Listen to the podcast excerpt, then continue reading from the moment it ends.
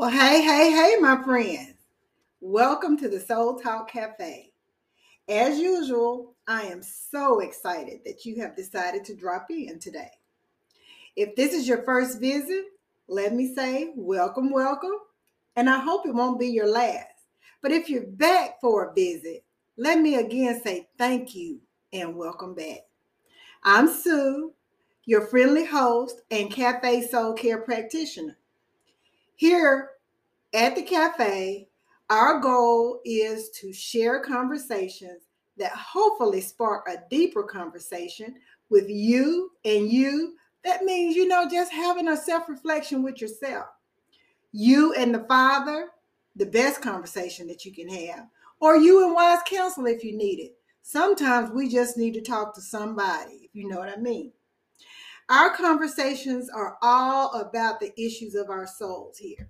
And I want to just pause for a minute and say the issues of our soul vary. We all have experienced life differently.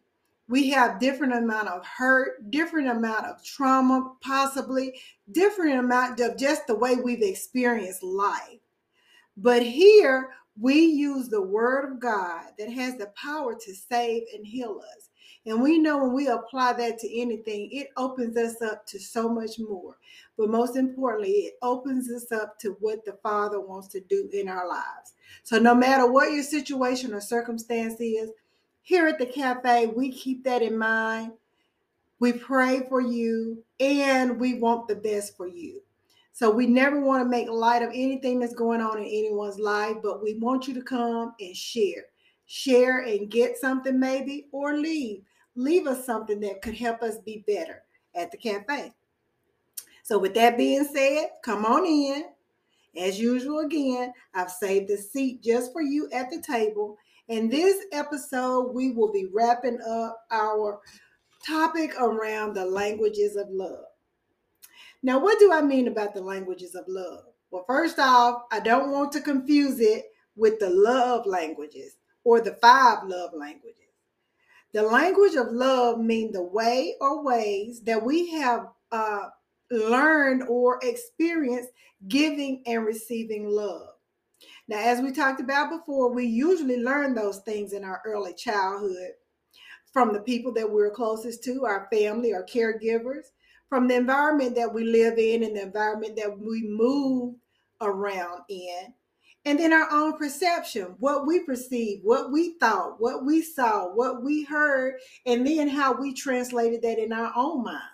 So those are the three ways that I say that, you know, we learn how to give and receive love growing up. And this language is how we then communicate love to others. So what we've learned and how we've learned to give we've also received it in some manner. So, you know, it's a transaction of sort. We receive it and we give it. What we have, we give, and we can't give anything other than what we have. So, not just meaning romantic love. We're not talking about romantic love here, although that's a type of love language and a language of love that should be discussed if that's where you are. But we're just talking about that love your neighbor type love, loving the person next to you, loving the person that you live with, loving the person that you have to work with and coexist with, and just loving those that you meet on a daily basis. Again, we've all had different experiences. So that means we have different tolerances, what we can handle. We have different triggers, those things that may set us off in our love talk. And then just the understanding of, of what's right. And how do we understand each other, though, enough to show love that we are asked to share. Because you know, the scripture says, Love your neighbor as you love yourself. So that means we're supposed to share love at some point. How do we do that? How does the avoidant person who learned how to love that way give love to the confrontational ones that they have to interact with? And what about the people pleasers? You know, these are some things that go on in our lives and how we learn to give and show love. How does the people pleaser learn or how do they give love to the people of avoiders or the ones who they have to coexist with? How do we love through the hurt, the pain, and the trauma of those close to us? How do we love through that? How do we help them move through that? Then how do we perceive that? And what does that do to us? These are just a few barriers that we could face.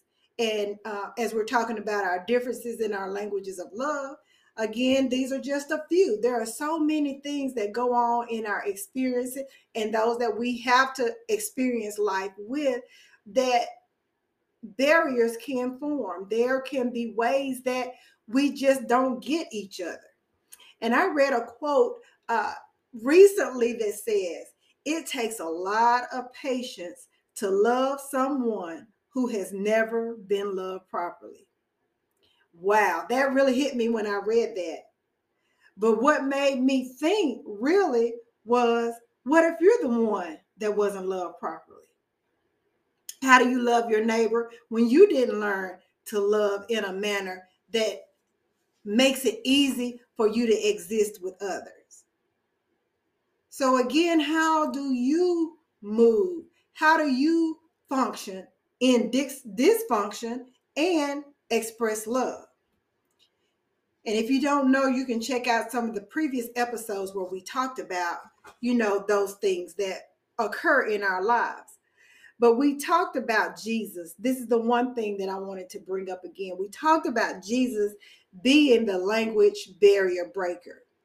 No matter how we learn to love or, you know, learn to not love, Jesus is the one who can bring it all together. When we encounter Jesus, we become new. So the old things in us can change if we want them to change, but they can change. Old things pass away and all things become new.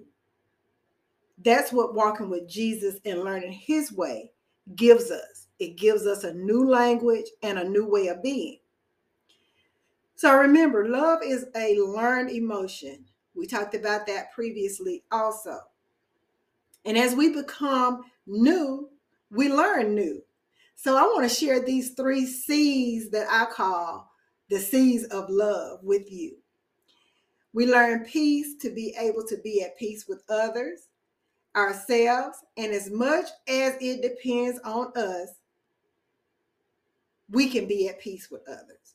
So that's the C that I want to talk about first. That's a choice. We talk about love and coexisting with other people and having to, you know, accept who they are, but also work with them in a manner that they don't change us if they're not loving properly, but we can change them if we have become a new creation or a new created created person in Jesus. So the first C is a choice. We have a choice. And the scripture says we learn we can learn peace and as it pertains to us, be at peace with everyone else. And then the next C is we can learn to love because we have been been loved. And once we love God and are loved by God, we learn how to love ourselves and have grace. Grace, that's right. That's what it takes. Patience, grace, understanding, all those things. That's what it takes to love someone else. And try to understand where they're coming from in the language that they're speaking if you don't understand it. So that C is capability. Mm-hmm. We are all capable of loving because we have been given an example of how to love. And then the last C, we learn to forgive 70 times 7, which not only extends us to love, but it also gets our prayers answered because you know the word says also we have to forgive because we have been forgiven and that way we can get our prayers answered. So to me i always say there is nothing that i can't let go of if it means not getting my prayers answered. And that is the capacity. We have the capacity through forgiveness to love even if someone offends us we can uh, we can forgive them the bible says 70 times 7 and beyond we can forgive that's the capacity that Jesus has given us to love. So the three C's that I shared again are choice. We have a choice. We have a choice to live peacefully with people that we have to coexist with. We have the capability. We know how to love because we've been loved. We've been loved by our Father. We've been loved by Jesus. And we've been taught an example of love in Him. And then we have the capacity, even when we think we don't, even when we say, I don't, I don't have it, I can't, I can't do it anymore. You have the capacity to do it through grace and forgiveness because the Bible tells us we can extend it and then we can also receive it. So, again, no matter how we initially learn to love, and that's what I want us to uh, think about, no matter how we learn to love, Jesus teaches us to love in a way that transcends any barrier. So that means nothing. Nothing can come between us. It says nothing separates us from the love of Jesus and of the Father. Nothing can separate us from that. So nothing should be able to separate us. Nothing too bad that can't help us love in a neighborly way those that we have to coexist with and just those people in general of the world. He teaches he teaches us um, that by teaching us how to cross the lines and communicate not our emotions or not emotion to emotion, not feeling to feeling, or not eye for an eye. That's not the way we, he's teaching us to communicate. The type of love that he teaches us is from a transformed heart to another transformed heart.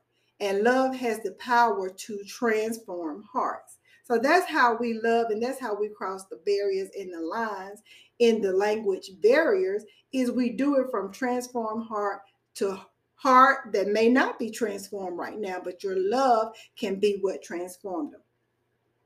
So I want to read this scripture and then I'll close out.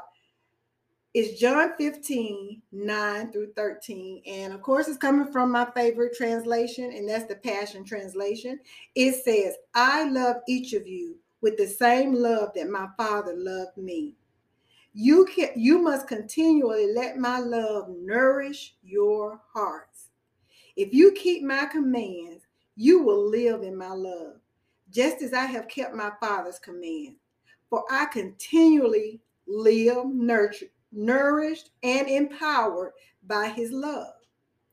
My purpose for telling you all these things is that the joy, the joy that I experience, will fill your hearts with overflowing gladness.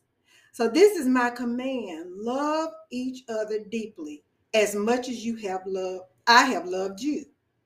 For the greatest love of all is a love that sacrifices all. And this great love is demonstrated when a person sacrifices his life for his friend. And that's the love that strives to understand and show love to others. But a few key words that stuck out in this scripture was the love of Jesus nourishes our heart. So when it's nourishing us, it's filling us. And it says it's filling us with joy, joy that overflows. So with joy, the joy of the Lord is our strength. So it's our strength to endure and to go on and to be able to have the capacity to love as He has commanded us to love. And then in the end, it says sacrifice sacrifice for a friend. And this doesn't have to be a friend that you grew up with. It doesn't have to be a friend that you see every day. This is a friend that you can meet just on the street or in a place right today where you are. And it says uh, the greatest love is demonstrated when you sacrifice your love for a friend. So that's sacrificing offense. That's sacrificing um, intolerance, that sacrificing all the things that will keep you from understanding someone else and the way that they may have learned to give and receive love. And who knows, your transformed heart may just be the one that transforms theirs. So that's it for this week at the cafe. Thank you, and I hope that you have enjoyed this Language of Love series. And until we meet again here, journey on.